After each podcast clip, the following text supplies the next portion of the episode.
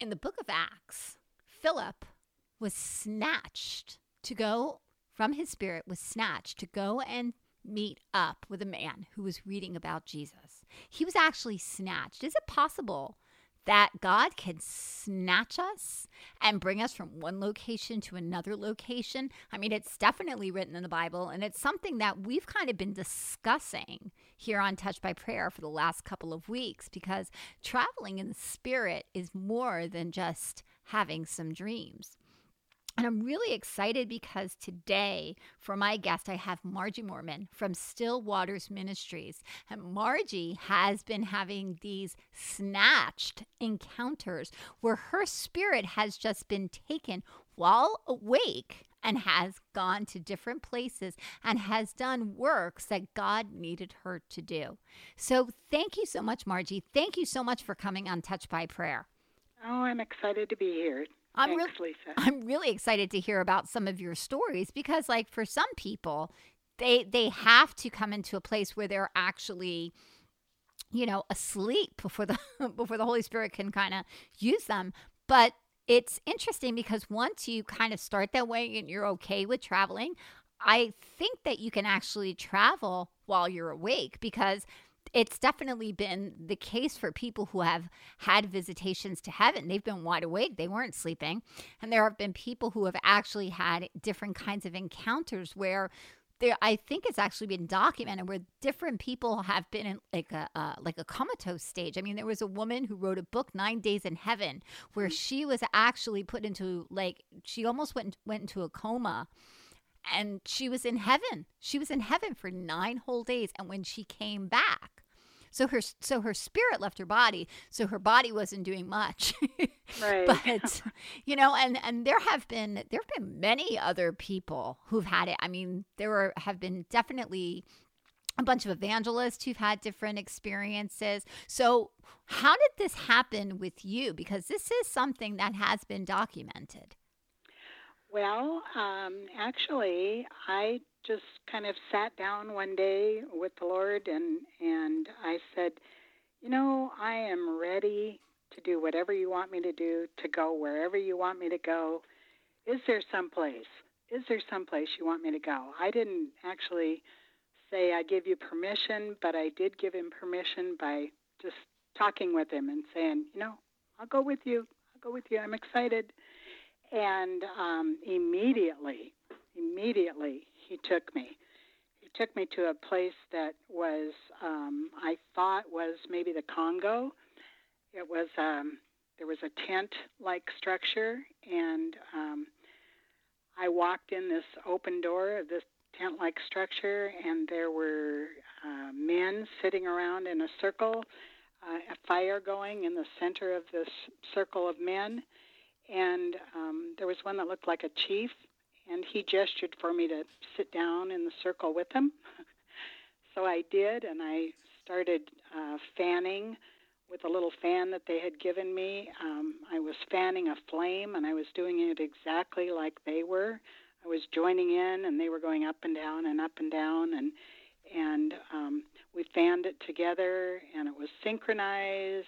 And as I was just fanning this flame, no one was saying anything. I started kind of studying the tribe, what I call the tribe, more closely. And each man had a necklace on, and these necklace these necklaces were full of chains and stones, and they all sat in kind of a cross-legged position, concentrating on the flame. And um, it just seems like seemed like at that time that I had just gotten there, but I knew that it was time to leave. So I was able to practically jump straight up from a sitting position, which at my age right now I can't do very easily. But I did. I just jumped straight up, and the Holy Spirit raised me up into the air and brought me back to my chair where I was sitting.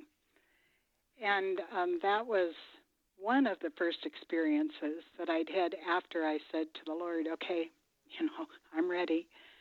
And then about a week later, I felt I actually felt myself leaving my body, and I was taken back inside this tent. And I I knew I was physically there. I hadn't asked the Lord send me back or anything like that. I was just sitting in my chair and felt my body take off, and here I was back in this tent. And the same chief and all the other men were still sitting around this fire, and it just seemed like I I had been there, you know, just a few minutes before that. Not that a whole week had passed, but um, it I don't know. The men the men nodded and acknowledged me, so I knew that I had been there. I knew that they knew I had been there before, um, and I was I was still standing. I didn't sit this time, and I I'm oh let's see. I was I was studying their necklaces because that really intrigued me and and as I was looking at the necklaces, the one that I figured was the chief slipped his necklace over his head. and as he did, this necklace became pot beads. You know, pot beads like back in the 60s or whatever. No, 70s. can, can you explain what that is? What what is? What a, what a pot up is it? Oh, a pop bead. yeah. They're little they're um, beads that you can push together. They've got a little nodule on the end and you, and a hole on one end, and you can link them together. Oh, okay. little little babies have these in a large size where they can kind of push um, beads or whatever together just by pushing the end, the little nodule end into the Right. hole. Right. Yeah. So these pop beads were real. Um, they were popular. I don't remember back in the '60s maybe, hmm and used to wear them as necklaces and so on.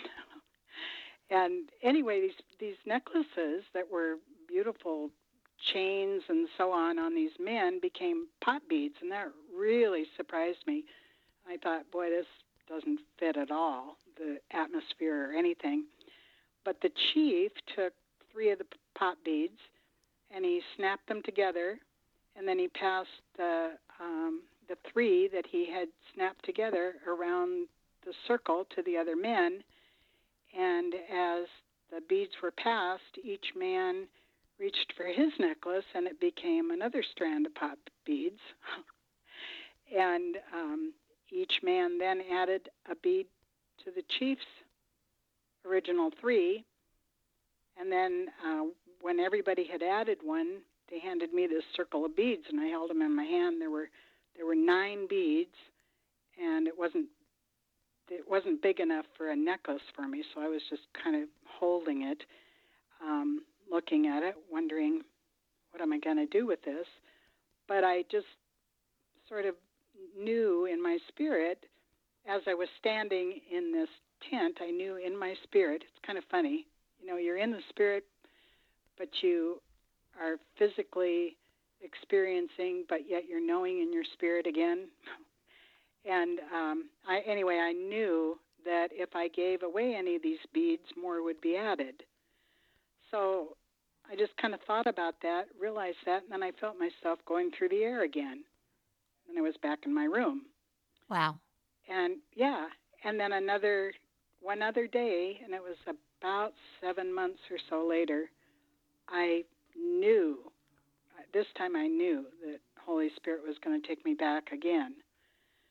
So I, I don't know if I got prepared. I don't know. I was just sitting in a chair, and I was moving swiftly through the air again in almost like a blink of an eye, and I walked through the doorway of this tent, and everything was exactly the same as it had been. I just sensed that you know no time had passed at all, and and everybody was still in their circle, and there was still a a flame, a, a fire going, and nobody was saying anything. But uh, as I looked at the chief, he seemed to kind of perceive what I was thinking, and I was able to understand him just by being near him. It was really odd. No communication whatsoever, but just this knowing. And um, he questioned me, kind of like with his eyes, questioned me about the beads that I'd gotten, and I, I shook my head because I basically didn't have the beads with me. I didn't think about bringing them.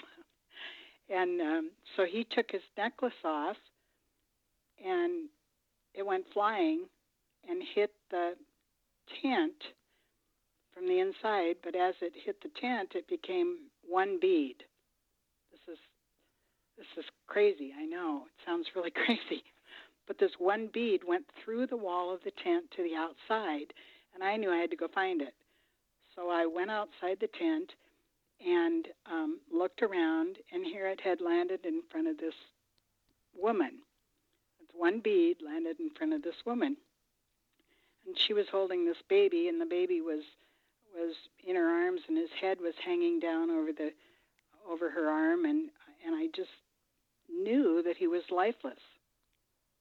And I had this compassion in my heart, and I approached her, and and her eyes were full of tears, and and I just could feel that she was just, uh, you know, wanting so badly for this baby to not be in this state, and um, and so I motioned to her to take the baby to the tent, and she just shook her head, and she just kind of went, "No, I, no, I can't, I can't do that," and she wouldn't move. So I grabbed the baby and entered the tent and asked, without talking, if the chief would pray for this baby or somehow bring this baby back to life. And he took his his uh, necklace off, and I I don't know how I knew this, but I instinctively bent my head down and he put it on my neck, and it was his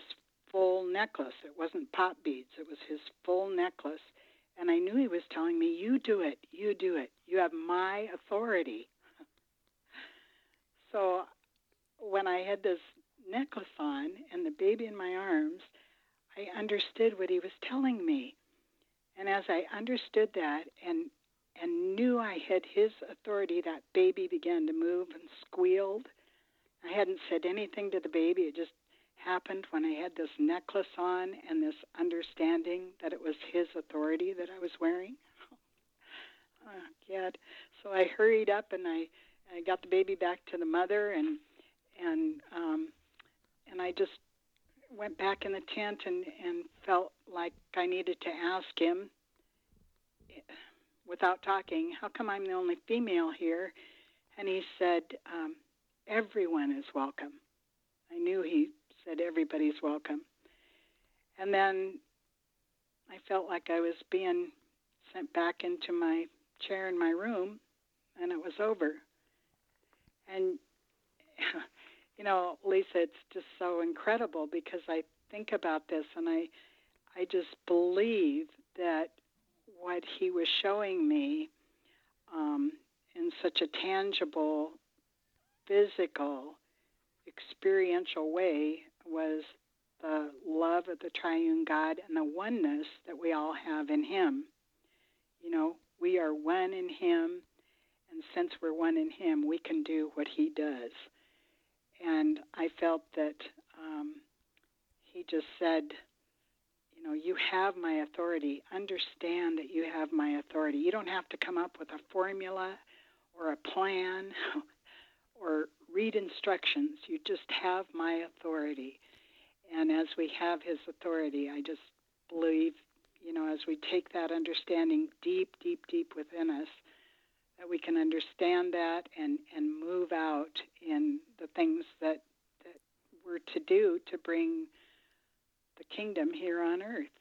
Well, you know what's interesting? Um, as you're talking about this necklace, you know, I, I I'm starting to. I was like, okay, what does this necklace mean? Because I was trying to think about it, mm-hmm. and then what I started to remember is that the Levite priests that that they were actually given like jewels. Oh, that's right. That the jewels lit up to for them to know what to do and mm. and the jewels had a different meaning each of the jewels had a certain meaning so i i i sort of felt like when you received those jewels it was almost like getting a priesthood that you were like you said that you knew you were given authority but i because I was asking the Lord, I'm like, okay, what's up with the with the jewels? Because that there was such a significance to it. Mm. because when when you saw it on the king, they looked like jewels. Uh-huh. But when he took them off, they were these this imitation, these like right, whatever you were calling that.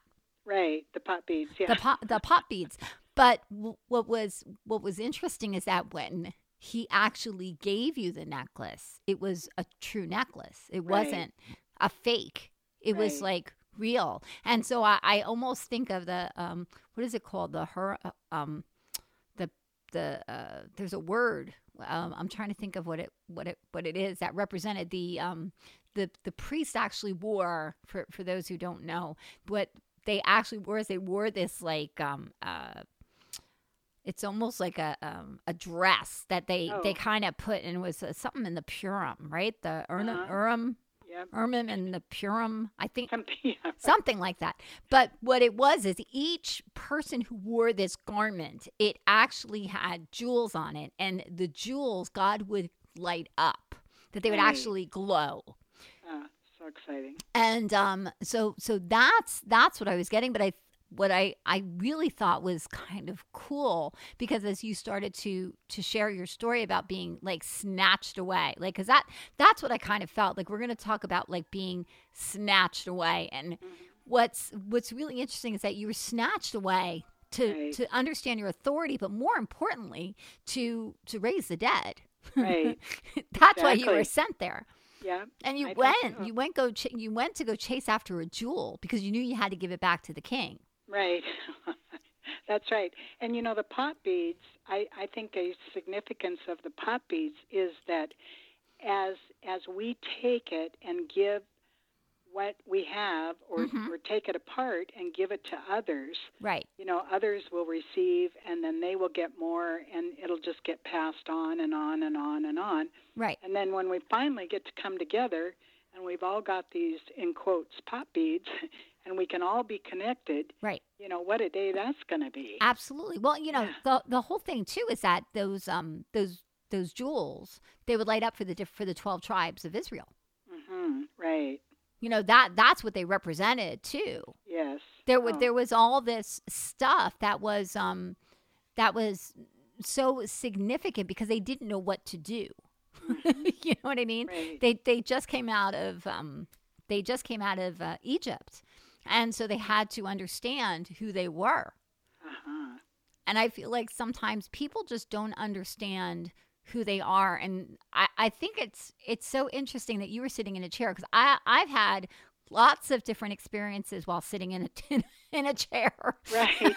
I don't know. What is it about the chair? I don't you know it's it's so funny because if you really think about it, um, like the chair to me is a place of rest. Right. We Right. sit and rest, and so if you really think about it, it's when we're resting is when God can use us That's the true. most. That's true. When our minds aren't going That's crazy right. about what we have to do next or Exactly because dust or clean or right whatever. because if you're sitting, you're not doing anything, yeah, basically, right. right? And That's right. and I, I I think it's um it's interesting because as you were sharing your your experience, you know, I was like, that's that's so cool that you were able and and you knew because you started to see at, as you left the first time, it was like, whoa, what is this? right. Then right. then the second time, you're like, wait a second, this is Yeah. kind of similar, but by the third time, you knew uh-huh. you knew exactly what you were going to do. yes. And it's almost like God was confirming what he was doing. That's right. That he took you three times to the same place and showed you something different each time that you went, but yet there was a similarity. There was a confirmation in it. That's true. That's true. And and it was so exciting because um you know the the men recognized me. Mm-hmm. They knew I had been there. It was to me it was like approaching the throne of God. Mhm. You know? I mean, they know that you're there. Right, They know you're there and they know you're there for his purpose. right. And yeah, and it was just so exciting to I don't know why that was exciting to me, but the fact that they nodded like, "Oh yeah, hi, you again." You know. Right. Well, you know, and, and look at it. You know, you were with the chief Right. or the head. That's that's exactly right. You know, it wasn't like you were with the the second in command. You were with the head, Yeah, that's the right. head honcho. Yeah, yeah. You And I know, think- and he gave you permission he gave you authority he recognized something inside of you and i Mhm.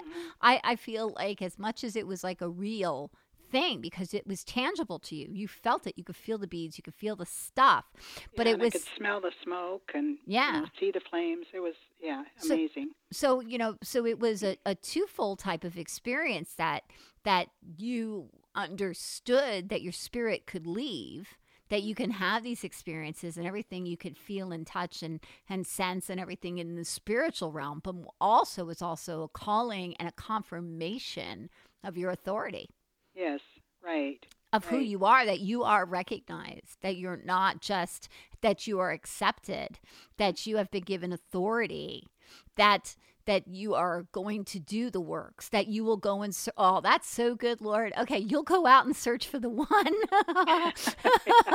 because you went out looking for the one bead Yes. that yes. you'll go out and you'll search for the one Yeah.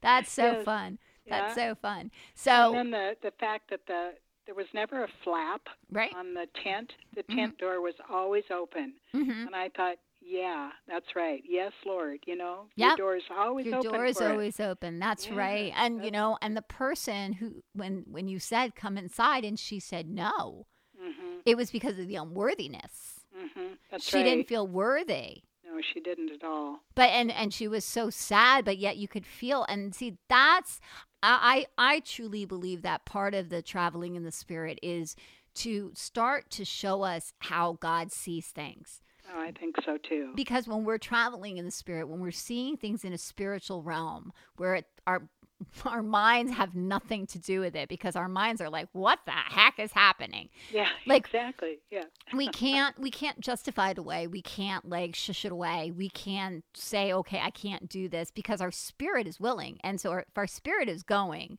we're just going to go along for the ride whatever it is that we're supposed to do we're just going to do because we don't have that other stuff this is just our Right. spirit that's going it's not our mind will and emotion That's that's true. Yeah. So right. There's no agenda there. We just go and and oh, do Here we are. Yeah. exactly and are. and so what what i believe some of this traveling in the spirit to to go to heaven to go and see what god because he says you know he said to john come up here let me show you let me show you so you know so there's an invitation there's always an invitation for us to to invite us. exactly to come Yes. in to that you're always welcome that the door is always going to be open that he has given us full authority He, he has. He has. And and we know that, but yet we want to we want to know it even deeper. Absolutely When he gives it to us, it's ours to use. right and he's already given it to us. He's given us everything that he has. And you know, we have that. We have that. That's the thing. We've got it and we and we can use it. We just need to rethink, right you know, retrain our brain to say, yeah, I want to think in the spiritual realm because that's where I live after all. Right. And, you know, but there's something else that you brought the baby in. You brought the baby in because you knew that this chief could heal this baby. Yeah, And he said, no, you do it. that's right. So as so so it's not about a false god, but I believe that this that this vision that you that you had, this experience that you had, this travel that you had was really I, I believe that the chief was the father Mm-hmm. and I believe and I believe that the people sitting around were the um were the um were the priests, right? Aren't Mhm. they the priests who sit around the throne? Yes. So yes, they sit around and they and, it, Uh-huh. and it was also in a circle. Right. That the Right. fire is the Holy Spirit. Well, I'm, I'm getting a whole bunch of stuff oh, here. Oh yeah, yeah. You get a big download. When Yeah. You think about it, you know. You do because and there's so much significance to it. Yes, and even fanning the flame. Yep. Every time I came in, they were sitting there fanning the flame. And it's like fanning that Holy Spirit, you know. Right. Fanning the flame to all of us, you know. Well, Get that flame going. And I also look when when we think about traveling. I, I you know we'll talk about Philip, you know, who went to go visit the eunuch, which is what I kind of started the show with. But let's talk about Jesus after he resurrected. He was able to come into co- go into rooms without opening a door. yeah. He just like popped in. Hey, how are you guys? You know. and and and they actually said because they thought he was a ghost. He said, "No, no, no, no, feel me. I'm. Mhm. You can feel me. I am not a ghost." Mhm. So, you know, he was able to come and go and to go to all these places. He walked on water because and and I I just think that sometimes we forget as sons and daughters of the most high that we have been given that same authority that Jesus went to the cross for us to get back that authority. That's right. And we Yes. And I believe that this whole like and and I really truly believe that this whole thing about traveling in the spirit that God has just brought this to the forefront. And I think that's why there are so many people who are talking about it and writing about it and sharing about it because this is going to be something that God is going to really start to use because I just feel that sometimes travel has become really difficult. Number one, That's it's become expensive. Physical travel. Yes. Physical travel has become I difficult. agree. So it's become expensive and it's also become very difficult. Sometimes you can't get a visa. Sometimes you don't have the proper paperwork. Some, you know, and sometimes you need to go there for five days. You just need to go there for 20 minutes. Right, exactly. And you can do that, and it will be 20 minutes, maybe, maybe in our uh, physical realm, Right. but it may be, you know, a week and a half or so in the spirit realm where Right. there is no time. Right. Yeah. So, Yeah. Margie, I wanted to ask you have you ever actually done, besides that one woman raising the dead, have you ever done healing in the spirit? Like, have you ever traveled out for healing? Uh, now, ask me that again. Have I ever traveled? Have you ever out- had a, a a spiritual encounter where your your spirit left and God used you to do healing, or you saw healing oh, in the spiritual realm? Mhm. Oh, okay. Um, yes, and actually, um, I'm doing a little bunny trail here, Okay. but I was even involved in um, uh, raising the dead Okay. about 25 years ago. This was not this was not in the spirit. This was in the physical realm. Uh-huh. But but I think that's you know that's in preparation of for the greater things too. And and in the spirit, I believe that what our spirit is doing is actually what's happening. Oh, I agree. Yeah, I agree. I definitely agree with that because um, I have actually in the spirit seen two people wake up from a coma. mm-hmm. So, Mhm. and I was in the hospital room. I can tell you what the hospital room looked like. I could, I saw the monitors, I heard the beeping, and I was like, "What the heck is this?" And I was again, I was sitting in my chair. oh, yeah, of course. I, and I was sit, and the funny, the funny thing is, is both times that I prayed for somebody who was in a coma, I was back on my my back deck. oh, Both times, wow. I was on my back deck. So, That's and it, interesting. and it would, yeah, there, my back deck's pretty, yeah, it's pretty interesting. but- Anointed place, huh? Yeah, and what's what was interesting is the the the first one that I saw. I was just praying in the spirit, and I started to I started to see this person start to convulse, and I could hear the beepers and all this stuff, and then I heard the Lord say, "He's back," just like Oh. that, and I went, "What the heck?" So I. I texted a friend of mine and I said, Hey, that person that's been in a coma, any news about them? Because I didn't want to say, listen, I just saw this person wake up from, and I didn't even know if they woke up. I just saw the convulsing. Um, I saw the feet flailing, like they were flying, they were kicking and kicking, and I was like, "I thought they were going into cardiac arrest or something. It was, cr- I've never seen anything like it. Oh, And um, she said, oh yes, they moved him to a different location. So I went, Hmm. oh, okay, then then that's probably what I saw, Yeah, right. right? Because When they were moving him. huh? yeah, that's what I saw. Oh, golly. Well, the next day, my girlfriend came over. She said, Did you hear about the man that was in the coma? And I said, No, what? She said, He woke up yesterday. oh, I, I, I collapsed. I collapsed to my floor yeah. and I started to worship God, like in front of her. I didn't care because I saw it. Mhm. I completely saw it. Now, what God showed me later is I actually heard a testimony of somebody who saw somebody waking up from a coma.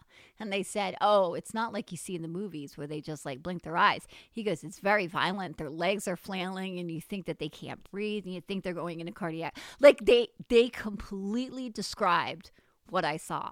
Because saw. yeah. Interesting. and I was like, Oh, then that's exactly what I saw. oh, wow. Isn't that something? Yep. The other day I had a an experience where um he took me to a beach. I think it was a I don't know. It was the ocean, not Mhm. like a lake.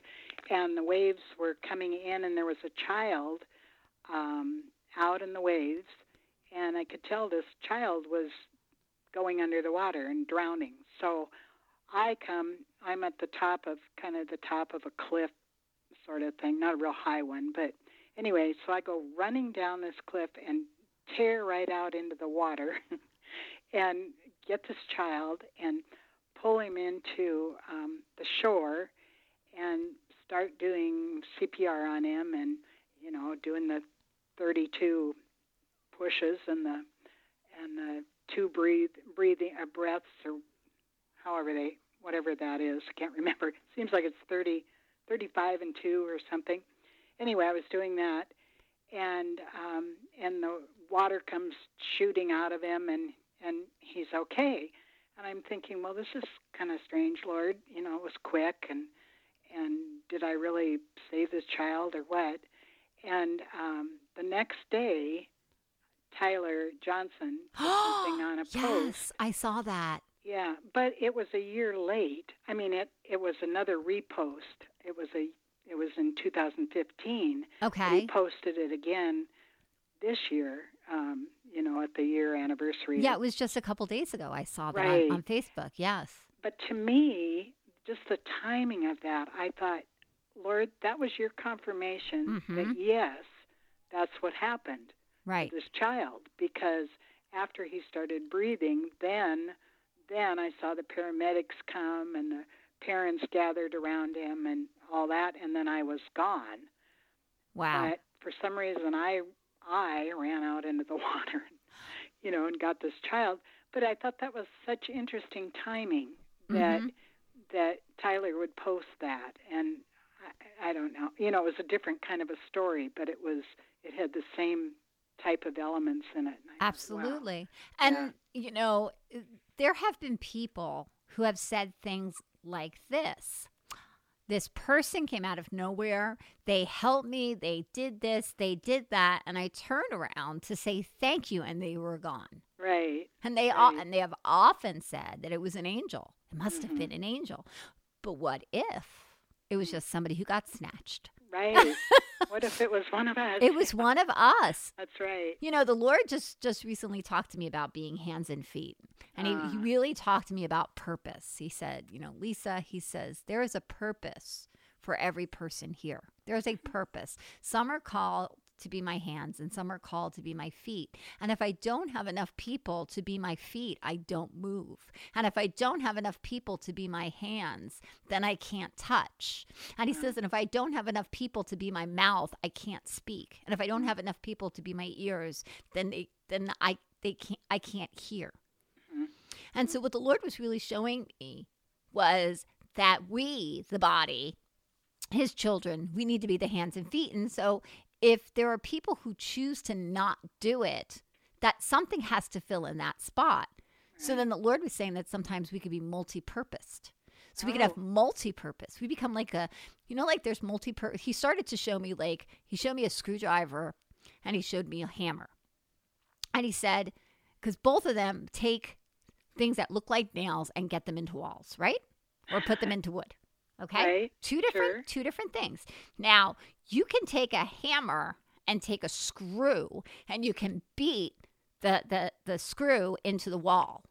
But what can happen is the foundation of the wall will actually break Right. and it'll cause and it won't eventually it's not going to be sturdy because it's not used for the right purpose Mm-hmm. he says but you can also take a nail and take a screwdriver and use the back of it and you can try to hammer in the nail using the the, the back of the screwdriver right he said Sure. but it's not gonna it's not gonna have the same effect it, it might That's get right. going crooked it's it's just not but you can do it Mhm. Okay. He says, but if you have, if it's a multiple tool, which has a screwdriver on one end and a hammer on the other, now you can use that one tool for both purposes. Mm. They mul- they're they're, they're multi multitasking. Right. Yeah, multitasking. And so the Lord was saying that sometimes that his children have to become multitaskers. That they Oh. have to be not only his hands, but his feet and his ears. That's exciting, though, and his mouth. And his mouth. It's exciting. But I, I thought it was really interesting because, you know, sometimes he'll give you these like zingers where you'll be like, okay, Lord, what do you want to talk about? And he'll throw something out, you know. And it was interesting when he says, I want to talk about your purpose. And I was like, my purpose? What the heck is that? But when I actually went into the Bible and I started to look at purpose, do you know how many times it's written about God's purpose? God's purpose, God's purpose. Purpose is very important to the Father. Well, It was the reason us- we were created. Exactly. That there is a with the purpose. destiny, that's for sure. Exactly. And so, you know, sometimes our purpose can not only be here in the flesh, but it can also be in the spirit, that He can still use us. If it's His gifts, right? Right. Then He can use us whenever He wants, if we're right. willing. Yep, I think so too. Well, the thing is that we're administrators. We're not just believers Right. of the realm of the spirit. You know, we're administrators of that realm also. So, yeah. So let's go, right? Well, and, and that's that's the whole thing. But I think like as we can see into the spirit and we can see like you can see the things like you could you smelt things in the spirit you felt things. So mm-hmm. you were able to use your hands right? Because it wasn't you Yes. because you knew that your body was in the chair. In fact I, i'm pretty i'm pretty confident that if you thought about it you may i remember feeling the chair on my hiney. Oh, but I knew that I wasn't there. I knew my spirit was elsewhere. But in that spiritual realm of you traveling, you were able to touch because you could feel, right, you could smell, right. you could also feel like the heat, you could mhm, smell the smoke, right. right? You could see. Yes. So, and you could I s- could, I could, yeah. and I you were able even- to speak, but you didn't use your your mouth. You were able to use your thoughts. Right. Yes. Communicate just yes, non-verbally with him. Mm. And I also had the emotion. I had emotion because Mm-hmm. I could sense this woman's, you know, cry, this Mhm. desperation she had for this child. And that was interesting too when I thought about it later. I thought, golly, you know, I could feel this. Mm-hmm. And I also felt the urgency, you know, to hurry up and get this baby to where I knew he was going to be taken care of. right. So, every, just all the emotions and all the senses were activated. It was, it's good. Yeah, it's good. and and so you know all these different things that god has given us and and i've spoke on this before um but you know just like we have five natural senses you know the lord said lisa you have five supernatural senses hmm that you can see in the spirit hear in the spirit taste and even taste in the spirit. That's right.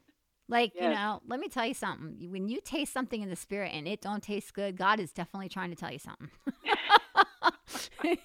you know like st- like some Why are you eating it? yeah you know it's like sometimes you can taste bitterness Yes. you can taste there's a taste you know to bitterness not just a physical taste but there's like we we sometimes have to look at some of the things that we say some of the expressions that mm. that we use because they came like if, if you think about fine like wine and spirits hmm you know that's what they used Yeah. to call liquor stores Right. they used to call them wine and spirits because there's something different between wine and alcohol Right. like Yes. like bourbon and and brandies and vodka and rum because there is a spiritualness that comes out if people start to drink too much. That for sure. Right? Definitely. Yes. and it and it's really interesting like as we start to the lord started to talk to me about one time about like the the smells. We started to talk about smells. He said everything has a smell. There's a smell of fear. There's a smell of victory you know? There's there's all these different things. You know i can taste defeat. There's a taste to defeat. Isn't that sad? A, a taste to what? defeat? Yeah you oh. know Oh. how like some people say "Nah, it doesn't taste good when you lose right Oh, sure. right? It doesn't Sure. taste good because Yep. there is a spiritual taste to it. It's not just an expression. Some of the things that we just say and don't even think about, there's a reason, Oh, right. I believe that too. you know? And I I just think that like some of the stuff that that that God has been kind of showing and illuminating, especially to his kids. And and I I also think that something that has and I and I've kind of shared this before, but something that has been so like accepted in other cultures, like in um, in witchcraft and in uh, Satanism and in just New Age, astral projection, like there, those are things that are okay.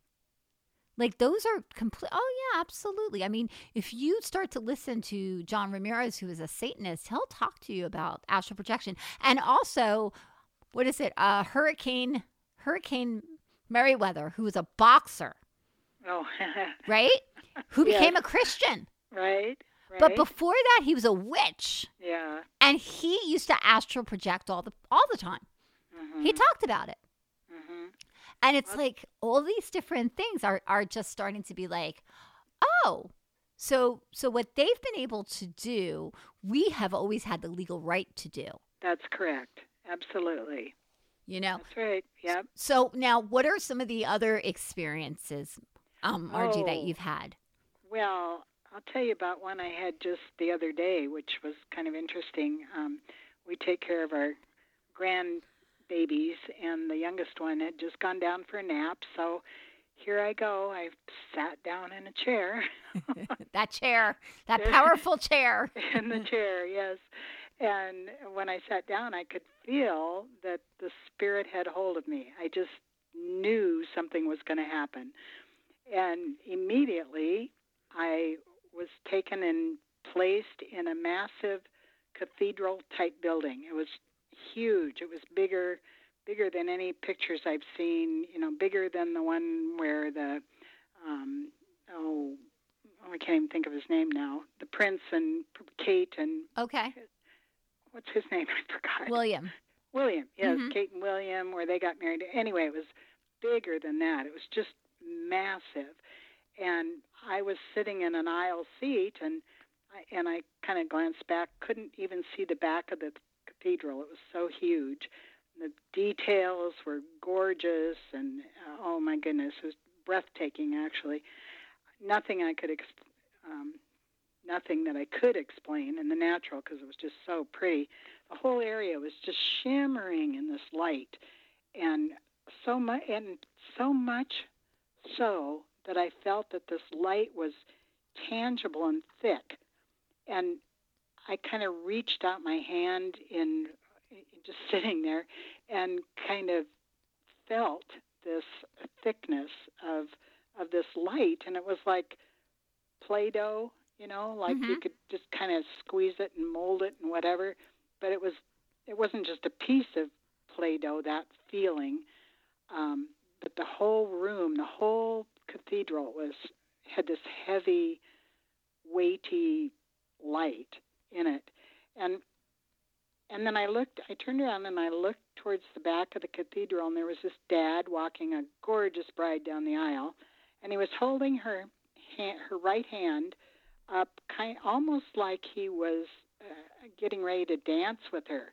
She didn't have her arm uh, through his arm and they weren't holding hands, but he was holding her hand up and I don't know what the significance of that is, but I thought that was kind of unusual. I really noticed it.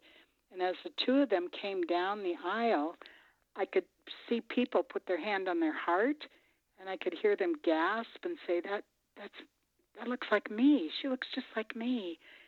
And uh, this was as they saw the bride. You know, they were all doing the same thing, just kind of gasping, "Oh my goodness, it's me!" And when she was even with me, I looked at her and I felt the same thing. I I said to myself, "That's me. She's me." And she she continued walking down the aisle towards the groom, and just before she got to the groom, she says. Um, wait, wait, wait. She says, please, I'm un- understanding it. And there's more, there's more. And she turns around, she quickly goes down the aisle and goes outside. And I get up and I go with her. Got to find out what's going on. So I get up and I go out with her. And outside we see all this mass of homeless, hurting people that are just outside the building. And it's like they were always there when the people were coming in for the wedding, but they were unnoticed. No, nobody had seen them, but they were always there. And there were people in gutters and and they were yelling and crying in pain. They were yelling out, "Oh, like don't judge me, don't judge me." And and as she came out, as this bride came out, people started pulling her dress and they were shredding it. They wanted they wanted a piece of what she had. They wanted to be able to get something from her. And so she looks at, at this mass of people and she tells them there's food that's already prepared inside from this wedding. There's already food. So she she touches their heads, and as she does, um, their smelly, dirty, torn clothes just change into this radiant, shining clothing. and then and then she moves, and I think they go into the um, cathedral at that point. Anyway, they're they're gone. Somehow they're gone, and she moves a little bit forward, and I'm following right along. And there's a steep hillside, and she slips down hillside, and she's in a dark, really dark, cold, damp space with lots of growth and no sunlight and and there's people at the bottom of this hill and they're groping to find something to pull them up but they they can't.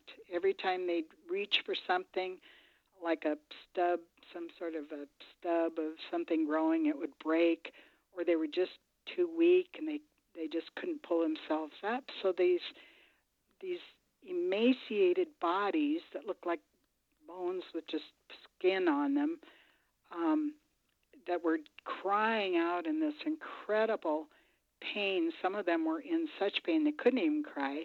She starts pulling them up the hill, and she drags one to a to a, a safe place, and then she, the bride, yells out, "Help me! Help me!" And so uh, I'm there, and then other people start coming out of the cathedral, and pretty soon this cathedral that's massive is emptied out and people are responding to her her call and I'm I'm feeling really empowered and I link arms with her and then others start linking arms with me. It kind of reminds me right now as I say this, it reminds me of the pop beads. Mm-hmm. But we're all linking arms and all of a sudden each one is getting kind of morphed. Is that the word I want? Morphed mm-hmm. into her. Mm-hmm. I mean, we're becoming one with her. Mm-hmm. And the more people that link arms, the larger this bride gets. So we're becoming this massive body, and we're lowered to the bottom of this hillside, but it only takes one step. That's that's how big we are. It's only one step, and we're at the bottom, and and we take six people, like three people in each arm, and we and we take them up and we set them up the hill out of the dark, and and there's people that are still coming from the cathedral that have been watching, and they began to to realize and and get the sense that what they want to do is grab these people that have come from this horrible, dark, damp, ugly place, and they want to hold them and love them and start kissing them, and that's what they're doing. They're holding them and loving them and kissing them and just giving giving themselves to these people that have come out of this place and and and oh my gosh and then the chefs from this wedding come out and they bring they bring the food that they had to where we were and they lay it out on the street and the people that had already gone into the cathedral to eat the first batch of people um, come out in their radiant clothes and and they come and they start helping and uh, when we're all eating together the coolest thing happened and it was all creation. The the trees the rocks the concrete the the car i mean everything the cars the sky the flowers just absolutely everything started singing and celebrating any animal that was there, anything that was flying, you know, started celebrating. And even the sky started changing colors. it was just the coolest thing to see. This the sky would just have these incredible, brilliant colors like the aurora um, Borealis. borealis. Mhm. Yeah, only more intense than that. It was just incredible, and so we're we're we're outside with all this food laid out before us, and and and we all start eating, and then it begins to rain, and as it's raining, all the people that were so downtrodden and scruffy and dirty and emaciated and broken and bruised and in pain and and whatever they began to change from their head down and they could stand upright. And nobody none of these people were crying in pain anymore. They it was like they were just healed and everyone every one of them looked brand new. And those of us that were morphed into this bride now became individuals became ourselves again. But we knew we were still one with her Wow. she looked she still looked like each one of us did and we became this this company of millions and millions of people and we're all this is really strange but we're all well it's all kind of strange but we're all standing around this massive um you know i'm going to throw something in here but you know when kids or adults or whoever play with um, maybe parachutes, and people stand around it, and they and they um, lift this parachute up Yes, and down, and yes. and whatever's Mhm. in the center goes goes, Goes up and down up with in the air. it. You know. Yes. Mm-hmm. Well, we're all standing around this parachute type thing, and and we're we're bouncing it, or we're pulling it up and then down and then up and then down, and and we look in the middle of this. It's so big. This parachute thing is so huge that it covers miles, and in the middle, the very middle of this parachute type thing that we're flipping up and down is the word love. and we toss it up so high that it goes into the sky mm-hmm. and it's so huge this this these letters L O V E is so huge that I know it was big enough for all of North America could see it. It was love. It was love. And and the wedding the wedding never convened, but the dad of the bride had been standing back and he was watching on the sidelines and he came over and he kissed the bride and he says that's my girl and then it was over and then i was back in the chair Wow. Okay, so when you just told me that, I almost started crying i know because that was so. Okay, so the first thing, as you're telling me this, Matthew 22 talks about the bride, uh-huh and it Yeah. talks about that. It says that that when the king came to meet the guest, he noticed a man who wasn't wearing the proper clothes for a wedding. Friend, he asked, "How is it that you are here without wedding clothes?" But the man had no reply. But the difference about the bride, the difference about, I mean, the the whole thing. This is what Jesus is talking about: that the mm-hmm. wedding feast is ready, and the guests I invited aren't worthy of the honor. Now mm-hmm. go out to the street corners and invite everyone you see. So the servants brought in everyone they could find, uh-huh. good and bad alike, and the banquet hall was filled with guests. oh boy So That's- that's it that, That- was it yeah, it's so okay. So, so Margie, okay, so let me because this this just this just blew my mind because it just talked about. Do you remember when when I was just talking about how Jesus said to me that we needed to be His hands and His feet and His mouth and everything? Well, Right. that was the bride. uh-huh So it was a huge bride.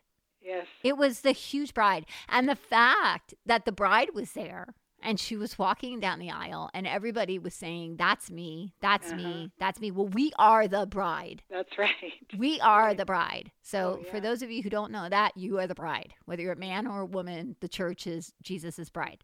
that's correct Okay. So, what I I what I I so because there's so many people who are praying, Lord come, Lord come, Lord come mm. and and I am so the bride because I'm like, no, Right. no, Yeah. don't come. There's and and the fact that the bride turned around and ran out and saw Mhm. and saw. But see, the difference of this particular dream vision experience is that the people in the in the chapel came out to help. That's right.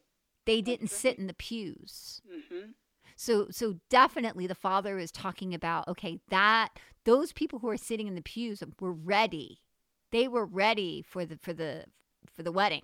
hmm But then Yeah. but when the when the bride said she wasn't ready, then they said, "Oh, the wedding's not yet." So they That's all right. left. They all, yeah. They all, all- came outside. And then because remember, when when people saw the bride, that's me, that's me, that's me.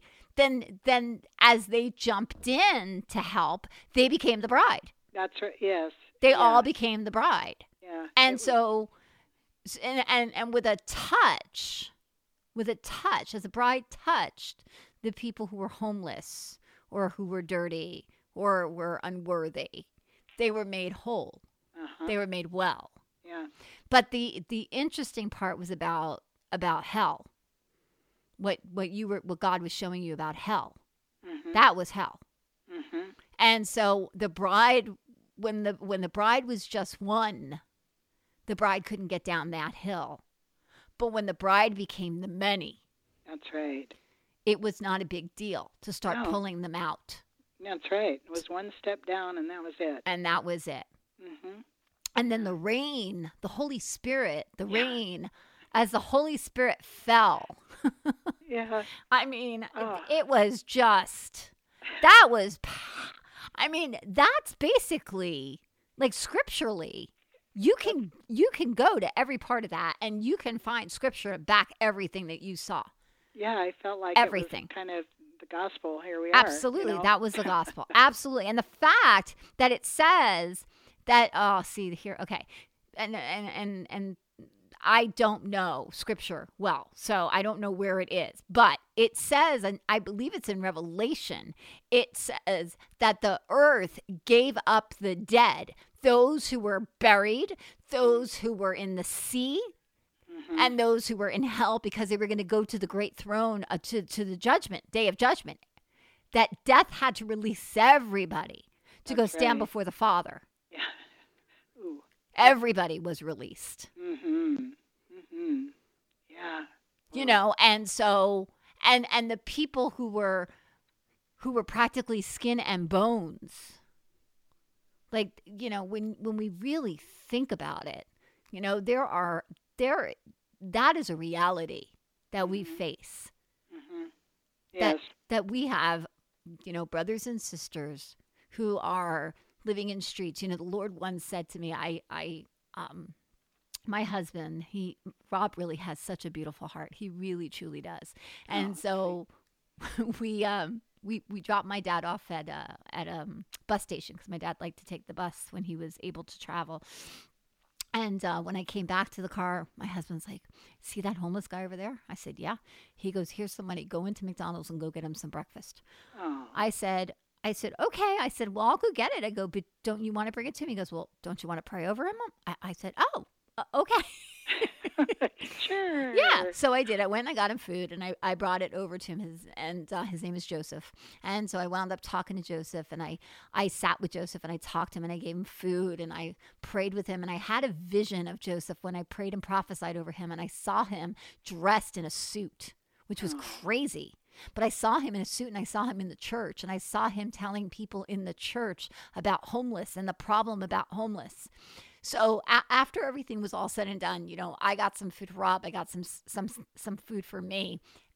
and I we were driving home and I started to I was about to take a bite of my food, but I could smell the homelessness on my hands. Oh, wow. And I was like, what do I do with this? Do I wait until I get home? And, and the Lord said to me, I heard it as clear as day. He goes, Lisa, you can't wash off the smell of homeless. Mm. Hmm. Whoa.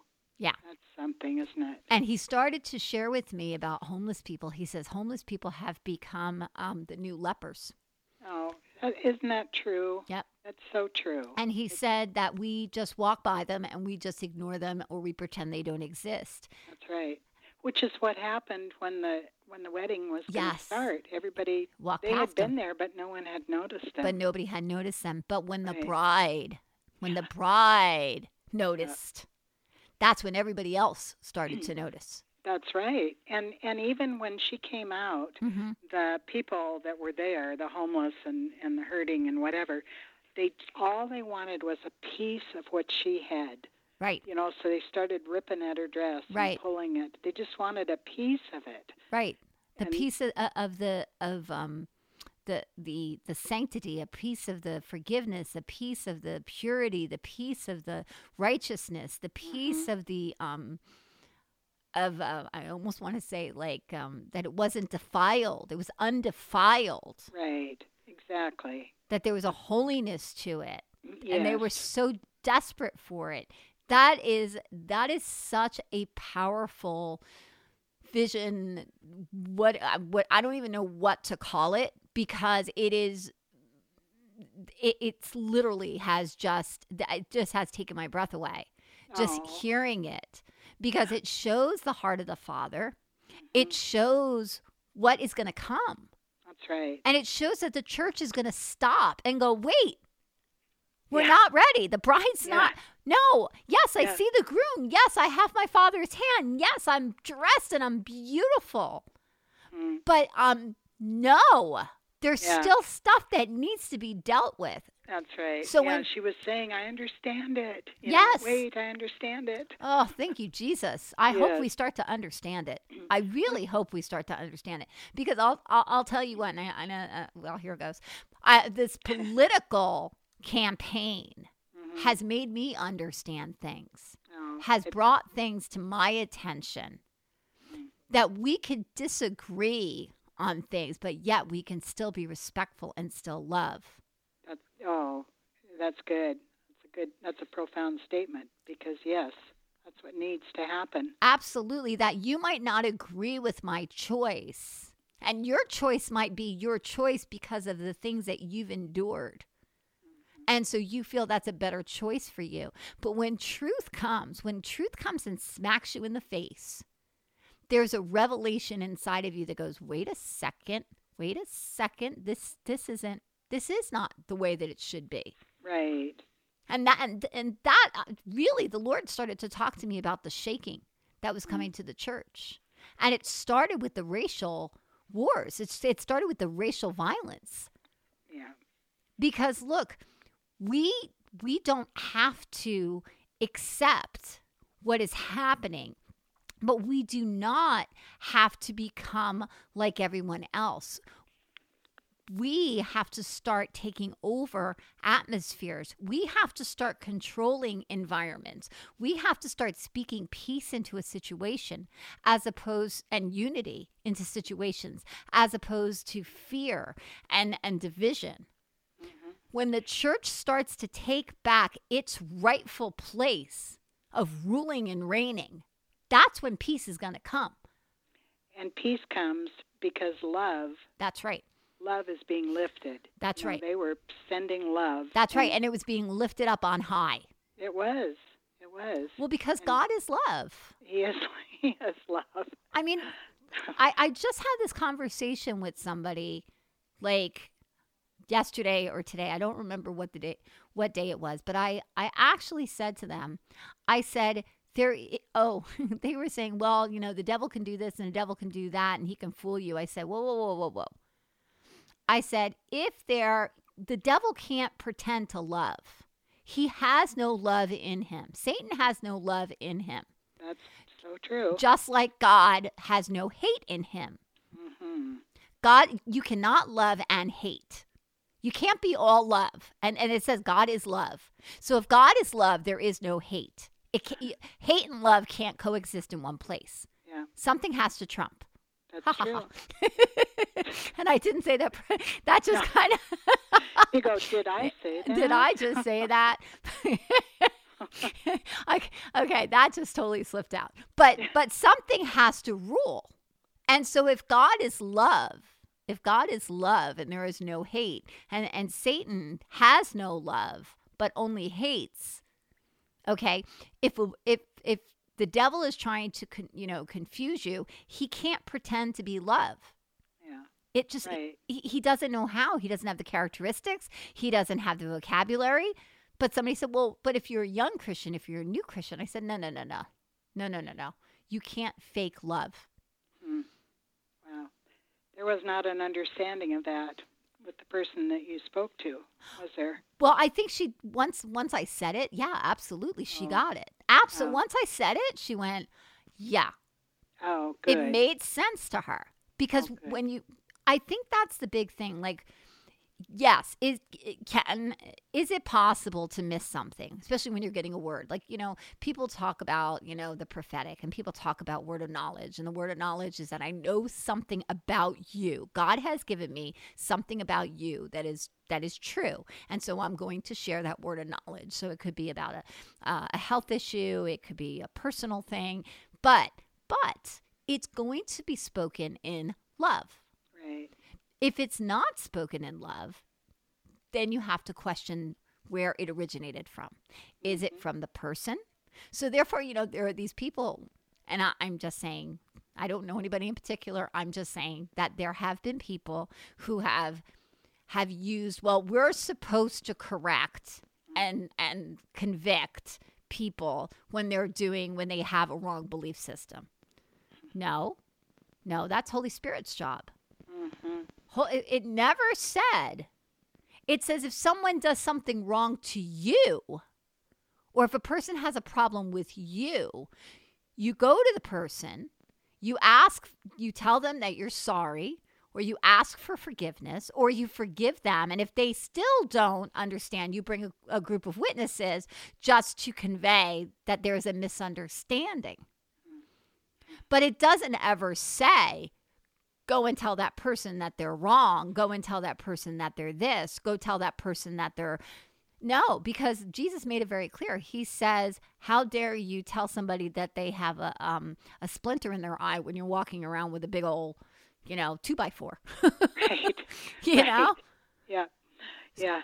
so and and I think that's that's the big thing is that we we have been in a place where God has given this authority and some people have taken that authority and because they don't understand what love is because love only comes from the father and if you start to spend time with the father you start to understand his heart so therefore if you are hearing from the father he's never going to put somebody down I, I had a beautiful conversation with a young man who was a homosexual. It was, and I when I prayed with him, it was one of the most beautiful prayers and time I've ever spent. Oh, that's sweet. But it, so if if the Lord ever said, "Go pray with that person who was a homosexual, transvestite, transgender, whatever, Mhm. Satanist, whatever," because if it's truly coming from the Father, it's going to be filled with love and That's right. compassion Yep. and understanding. I understand where you are. I understand because I understand everything about you and I know the stuff that happened to you and I understand that this has happened and that has happened. But that does not change my heart for you because I Mhm. love you. and and the bride see i believe these this experience going these various places i believe that the bride that that this is what's going to happen i believe that it's already happened I in agree. the spirit realm and it's going to show up it's going to manifest in the physical but this lifting up love Yes. the, you know the entire bride was lifting up love Yes. and, and love was so huge and Yes. that's where it all comes from obviously because as you've said you know god is love that's where it all comes from and Right. love is what the church has to operate in no matter what we're doing we have to operate first from love and i don't think we i shouldn't say we have to i think we do because Jesus is in us and the love comes out. That's what we want. That's Well, what we want to I. I think that unfortunately some of the church is operating under religion. Well, yeah. And religion and religion is only rules and regulations. That's true. That's very true. You know, and But we're slowly getting changed. Well, I, I know? abs- and I'm so excited about it. And I don't, I, and I really don't mean to, to say anything disrespectful to anybody because I, I love church. I do. I truly love church, and I, I have met some incredible people through through church, and um, I think it's so important to be with like-minded people. Right. I think that's so important because it says that iron sharpens iron. hmm So, and if you if you think about it, when you're sharpening a knife, you you don't take a knife and and go, you know, try to rub it against a piece of wood. That's just going to dull it. Mhm. you have to get something, you have to get something that's metal in Uh-huh. order to sharpen it so that it can slice and it can dice. And I think that's the biggest problem is that there are there are a bunch of knives unfortunately that are hanging with some wood and mm. it's dulling them. So I Telling them, yes, yes. And- but eyes are being opened. Absolutely. You know, I good- agree. Yeah. I agree. thing going on. I do too. I I think and I I I just have to tell you Margie, that is just I, I can't even get over like the the the the beaut that the the thing where he said that's my girl. Oh yeah, That is my favorite. I know. Yeah, That's came my favorite. Kiss the bride, and he says, "That's my girl." That's my favorite. That out of I mean the whole thing was just beautiful. So when you when you came back to your chair, were you a hot mess? Were you weeping? Because I would be like such a mess. I would be like, oh my gosh. This, well, it's kind of like shaking the head, going, "Whoa, you know, where did I just go?" You know, yeah, whoa, yeah, oh, and I do believe that that that entire thing was a was something that you saw in the spirit. I really do. I, Oh, I yeah. really think that that was something that is is is starting. That mm-hmm. the that the wedding is being prepared, the guests are being invited, you know, and Jesus talks about it. That there mm-hmm. is there is going to be a marriage of the lamb. It There says is. so. It says excuse me, it's going to present the bride, exactly who is going to be the wife. who's going to be flawless, Yeah. who's going to be beautiful, and who is going to love, oh, who has that been who has been picked and chosen by the Father. Yeah. That's Come on. That's my girl. That's my girl. That's my Come girl. on. That is that's oh that's amazing. I don't know. I, I just think that that that kind of a encounter did you write it?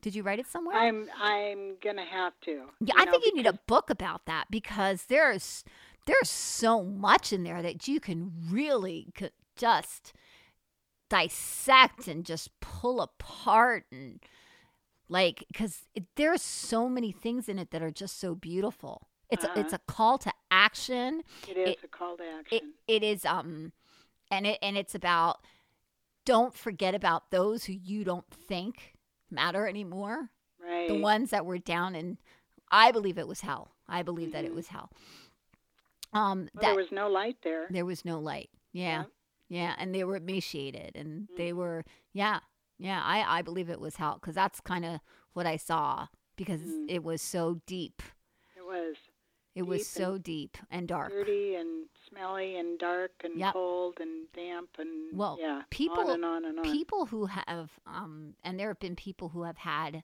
you know times where they have gone to hell bill wiese actually wrote a book called 23 minutes in hell oh, yeah. and he was a christian he was a christian he got up at like three o'clock in the morning. He went to go get something to drink. As he went to go get as he finished getting his drink i think he was walking back to his bedroom he collapsed and he actually went to hell.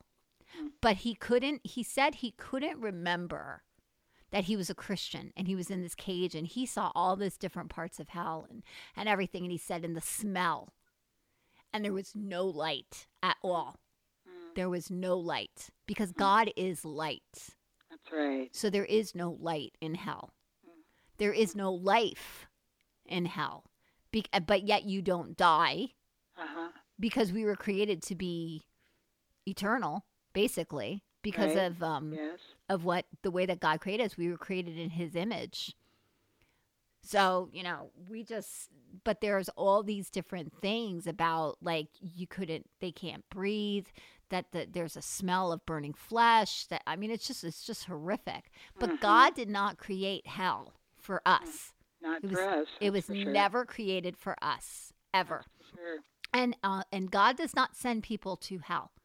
He does not say, yep, you're going to hell. That is That's not, right. that is not God. He doesn't have a checklist. Nope. and- Nope.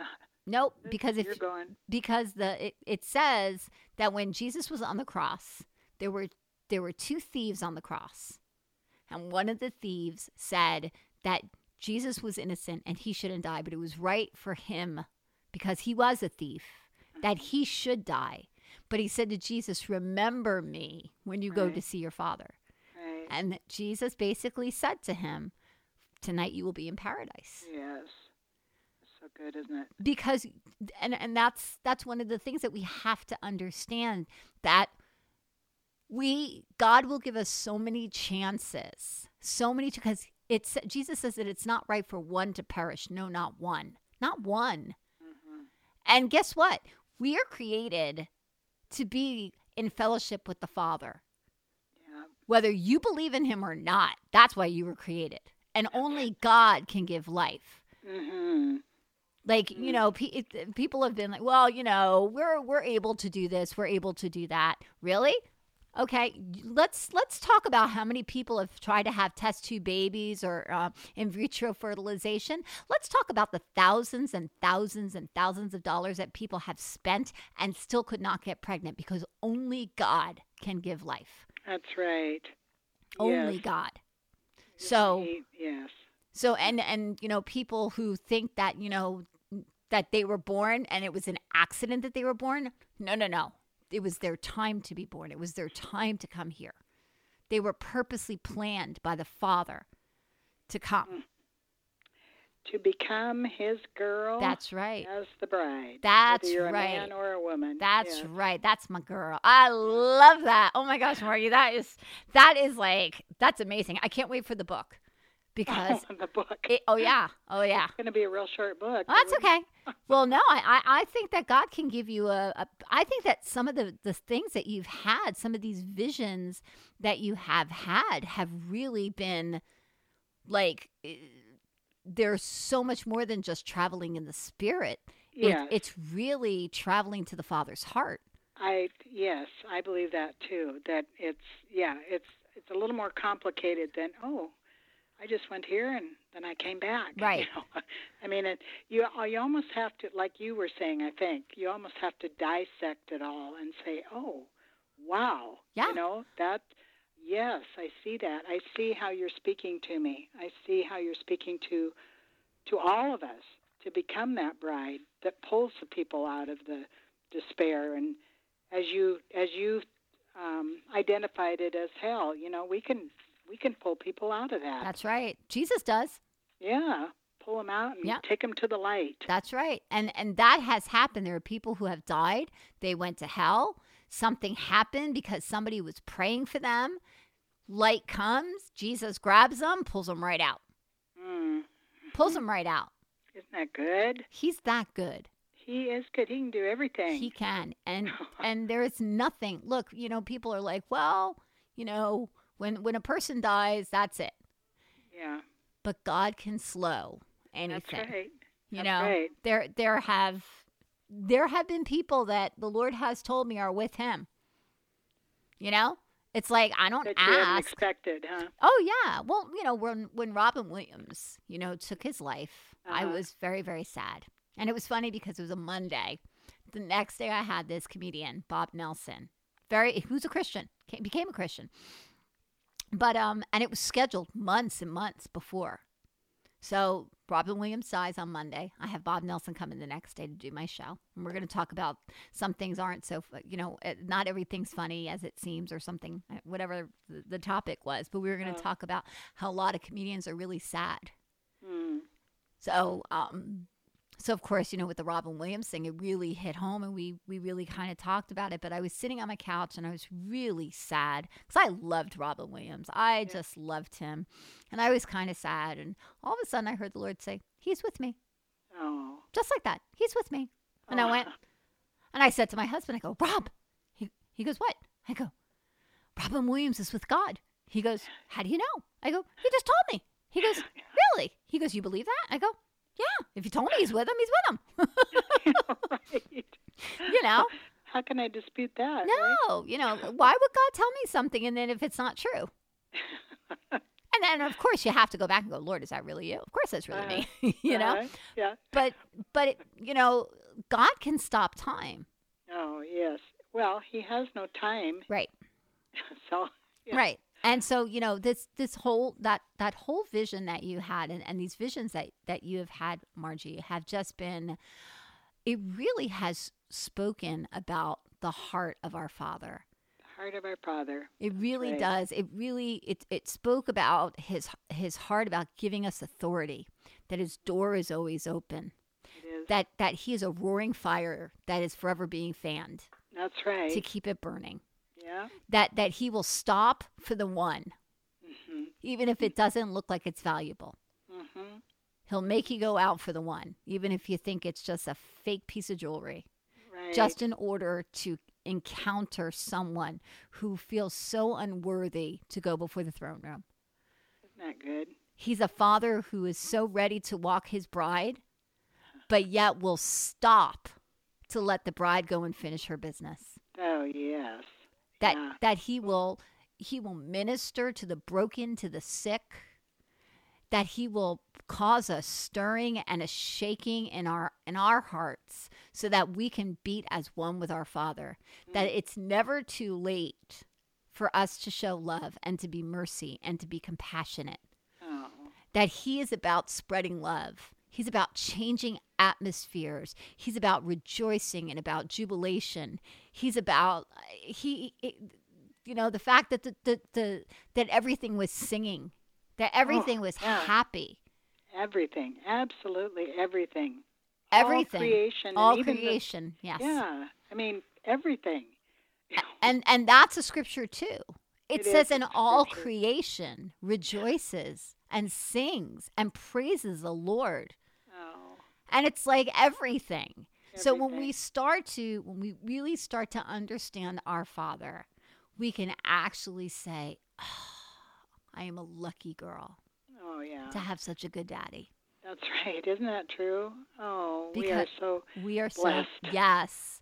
We Yes. so and. I love that he said that's my girl. Yeah. I love it. I'm telling you. I think that has to we're um for for those of you who don't know, Margie is uh we are doing Touch by Prayer is going to be having its first first women's Very conference, first. very, Very first, first. which is going to happen March 17th and 18th, 2017 here in New Jersey, and information will follow. But um, I am so very honored that Margie Moormann will be uh, one of the speakers there. And we are going to, and it's actually called Daddy's Girl. How to walk as the daughter of a king.